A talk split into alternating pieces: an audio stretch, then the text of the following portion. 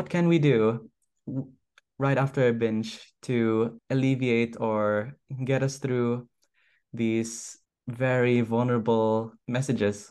Yeah, it's such a uncomfortable place to be in right after a binge. It's mm. pretty awful because the shame is so overwhelming and you just kind of want to hide from the world. Um, one really helpful skill that we talk about in therapy is opposite action.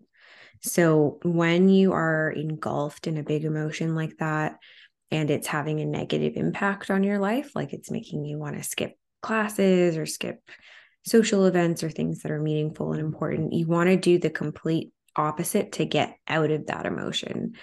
So that would be the complete opposite of shame is self-compassion. It's showing up even when you want to hide. It's talking to yourself kindly, trying to understand yourself versus shaming and criticizing and putting yourself down. So, you know, be curious about what led to this binge. Like, have I been extremely stressed? Did, did I accidentally, you know, skip a meal or some snacks, you know, earlier on in the week and my hunger is catching up to me? Uh, was I feeling anxious at that party where I just felt like I couldn't handle that anxiety and binging was the only way I knew how to cope in that moment. So by being curious, you can then start to get answers and then work through the triggers rather than staying engulfed in shame. You know, you're kind of just, you want to hide, you want to punish yourself with a strict diet, you want to pretend it didn't happen altogether. So you never really get to reflect on those triggers and what you might be really needing. Mm. Yeah. So what is it called again? Opposite opposite action. Opposite action. Yes. Wow. So you take the action that's opposite to what your current emotion is prompting you to do. So if you're feeling intense shame after a binge, you're probably having an urge to hide, criticize, isolate yourself. Those are the actions that your big emotion is compelling you to do, but you want to get out of that emotion. So you do the opposite action. Mm-hmm. So you speak kindly to yourself, you show up somewhere, you reveal, maybe talk about what you feel shameful of, like, you know, releasing it can alleviate shame.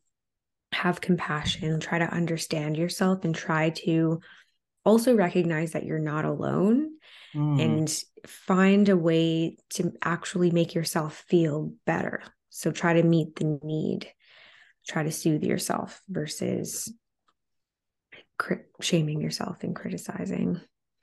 Wow, opposite action. Do you think um uh, is it one of those things that is really difficult uh at first and then the more you build onto it, the more um you try to be more mindful of to implement opposite action? Do you think it's something that gets easier over time? Definitely. Yeah it's one of those things that feels so contradictory you know because when you're in a big emotion all you can feel and experience is that emotion and that's all you, you you know your brain kind of wants to sit in that so opposite emotion feels very unnatural but once you start to experience the benefits of it you start to really believe in using it as a tool. Another example of using opposite action is if you have binged or maybe before a binge, but you're having an urge to restrict, like you're thinking, oh no, I shouldn't eat that, or mm. I should skip dinner because I'm going to have, you know, a big meal tomorrow or you know whatever the reason is having an urge to restrict you want to do the opposite of that you want to eat something because restriction almost always leads to binge eating